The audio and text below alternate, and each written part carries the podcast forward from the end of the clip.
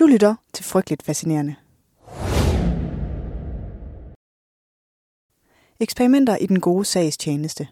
Dem har vi nok af i historien, og du skal ikke dykke ned i ret mange af dem, før det går op for dig, at det tit er et problem, hvis dem, der skal træffe beslutninger på andres vegne, føler, at deres sag er så god, at de ikke rigtig behøver at overveje etik. Netop etiske overvejelser var der ikke mange af, da man i starten af 1950'erne besluttede at indsamle nogle grønlandske børn. Sende dem med et skib til Danmark, resocialisere og indoktrinere dem, og så sende dem tilbage til Grønland, så de kan udbrede alt den gode danske sprog og kultur, som de har lært.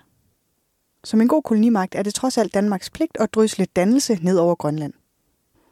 Eller hov, sagde jeg kolonimagt? Det må have været en fortalelse. Men det er det, som det skal handle om i dag. Det grønlandske børneeksperiment fra 1950'erne. Velkommen til det her afsnit af Frygteligt Fascinerende, hvor vi dykker ned i historien om de grønlandske eksperimentbørn. Frygteligt Fascinerende er en podcast om alt det frygtelige, som alligevel fascinerer os. Her i kort fortalt afsnittene giver jeg en kort intro til noget frygteligt fascinerende fra nær eller fjern historie. Velkommen til. Vores historie starter faktisk flere år tidligere. Helt tilbage i 1945. Den anden verdenskrig er kun lige over, da FN bliver grundlagt som en form for fælles forsikring mellem landene for at forhindre fremtidige verdenskrige. Og her beslutter man, at alle lande skal give deres kolonier selvstændighed. Det betyder, at Danmark skal ud af Grønland. Men det sker aldrig. Det er der mange grunde til, men to af de primære er for det første, at Danmark på det her tidspunkt har spottet Grønlands geopolitiske potentiale, og for det andet så er der en galopperende og ret udbredt koloniherre-racisme i Danmark. Det pusler i det politiske Danmark i årene efter FN's beslutning, og i 1952 barsler man med det, man kan kalde en hemmelig hastesag. For det er nemlig begyndt at brænde på.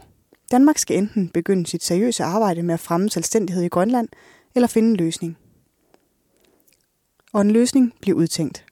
I september 1952 planlægger den danske regering en grundlovsændring, som for første gang i historien skal give Grønland repræsentanter i rigsdagen – eller sådan bliver sagen fremlagt for de grønlandske beslutningstagere i landsrådet. Det bliver ikke nævnt, at Grønland få år for inden med en FN-beslutning havde fået international ret til fuld selvstændighed. Derfor er det altså en ulv i forklæder, når grønlænderne bliver tilbudt at blive indlemmet som et amt i Danmark. På den ene side får de mere indflydelse på beslutninger, som bliver truffet i København, men fordi de ikke længere har status af en koloni, så mister de også retten til selvstændighed. Og jeg kalder det en hemmelig hastesag, fordi det er en helt klar politisk strategi ikke oplyse for meget om, hvad det her egentlig indebærer. Forud for beslutningen sender statsministeren to separate breve til landshøvdingen, som skal lede forhandlingerne om tilbuddet om grønlandsk indlemmelse som et dansk amt. Et officielt og et hemmeligstemplet. I det officielle brev beder han om at rejse spørgsmålet om Grønlands nye plads i det danske rige i det uofficielle brev fortæller statsministeren om konsekvenserne for Grønlands mulighed for selvstændighed under FN-pakten, men han opfordrer til, at det ikke bliver forelagt de grønlandske beslutningstagere, fordi han mener, at det vil skade sandsynligheden for, at de accepterer ændringen. Men hastelov bliver Grønland et amt og mister deres FN-givet ret til selvstændighed fra Danmark. Og med det starter et ret mørkt kapitel i Danmarks historien, hvor koloniherrementalitet og ønsket om at beholde et vigtigt geopolitisk aktiv kommer til at bane vejen for et overgreb på en befolkning og en frygtelig mishandling af personer i den danske statsnavn. For at styrke båndet til Grønland og for at modernisere landet, der nu skal indgå som et amt på lige fod med de øvrige danske amter, finder den danske regering på et eksperiment.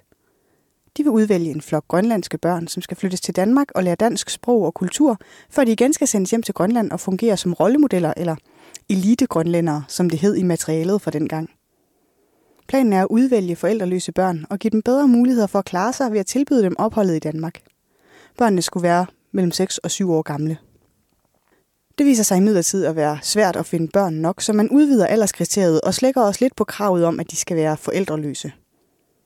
Børn i 4-9 års alderen bliver sendt til Danmark, hvor de først bor på et børnehjem og senere kommer ud i plejefamilier. Visionen er, at børnene efter et par år i Danmark skal sendes retur til Grønland, og der skal de videregive alle deres nye gode danske værdier til deres omgivelser, og på den måde skal de være et led i moderniseringen og fordanskningen af Grønland. Efter lidt mere end to år i Danmark bliver seks af børnene bortadapteret til deres plejefamilier, mens resten sendes retur. Ifølge arkivmaterialet var børnene i topklasse, og man havde høje forventninger til deres muligheder for at påvirke det grønlandske samfund.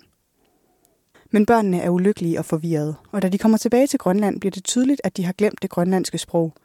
De kan derfor ikke sendes ud i grønlandske skoler, som det ellers var planen, og de ender med at gå i en skole for danske børn.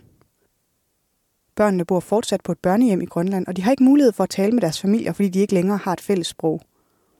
Og de kan jo heller ikke bygge bro til det grønlandske samfund, som det ellers var planen. Mange af børnene har siden fortalt, at de føler sig fremmede for både grønlændere og danskere. En slags ubehagelig position midt imellem alting, og ikke rigtig en del af noget. Efterhånden som børnene fylder 15, flytter de fra børnehjemmet.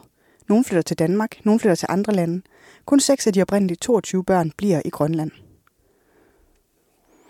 Det her er et klassisk eksempel på et forsøg, der kører helt af sporet, og som man skulle have overvejet etikken i, før man satte det i gang. I arkivmaterialet fra forsøget er der bemærkelsesværdigt lidt fokus på konsekvenserne for de her børn. Det falder simpelthen ikke rigtigt de ansvarlige for projektet ind, at det kan ske at have negative konsekvenser for børnene, så at blive revet op med rode to gange og blive brugt som spydspids i en politisk indsats, som de ikke har nogen form for indflydelse på. Børnene mister fuldstændig tilhørsforholdet til det land, de skulle have spillet en rolle i. De mister deres identitet, og de gør det på grund af et politisk eksperiment og med statsmandat. Sidste år fik børnene en officiel undskyldning fra Mette Frederiksen, og de seks børn, der fortsætter tilbage i live, har i kølvandet på sagen om Godhavnsdrengene søgt om også at få en erstatning. En erstatning for et liv, der er levet på trods af og ikke på grund af de muligheder, Danmark som stat besluttede at give dem. Konsekvenserne af eksperimentet er på et personligt niveau næsten ubærligt. Halvdelen af børnene endte med en tilværelse med misbrug, og mange oplevede psykiske problemer og fik et kort liv. Ud af de 22 børn lever kun 6 af dem stadig i dag, og halvdelen af dem døde inden de fyldte 70. Og med det en mente, så synes jeg faktisk stadig, at vores nyhedsdækning af det her er noget aparte. Med overskrifter som, derfor gik eksperimentet med de grønlandske børn galt, så taler vi stadig om det her som et eksperiment, der går galt. Men det er det ikke. Det er et eksperiment, der aldrig skulle have været lavet. Den her historie er hjerteskærende, men den er også vigtig. Og den er et udtryk for en politik og en historie, som mange danskere ved alt for lidt om. Derfor får bogen Imperiets børn af Anne-Kristine Hermann også min varme anbefaling. I Imperiets børn får vi indsigt i den triste del af Danmarks og Grønlands fælles historie, hvor Danmark trods FN's beslutning om at give kolonier selvstændighed efter 2. verdenskrig, fastholder Grønland som en del af Danmark. Og så går hun helt tæt på konsekvenserne for det grønlandske sprog, kultur og de 22 grønlandske eksperimentbørn. Det var lidt om de grønlandske eksperimentbørn. Kort fortalt er frygteligt fascinerende. Researchet skrevet, optaget og redigeret af mig. Jeg hedder Maria. Næste afsnit kommer allerede i næste uge, og du kan høre det i iTunes, Spotify eller der, hvor du normalt lytter til podcast. Der er tre ting, du kan gøre, hvis du gerne vil støtte min podcast. Du kan dele den på Instagram eller Facebook. Du kan sende den til en ven, der trænger til at blive frygteligt fascineret. Og så kan du give den en anmeldelse i podcast-appen. Jeg sætter uhyggeligt stor pris på alle tre. Tak for nu.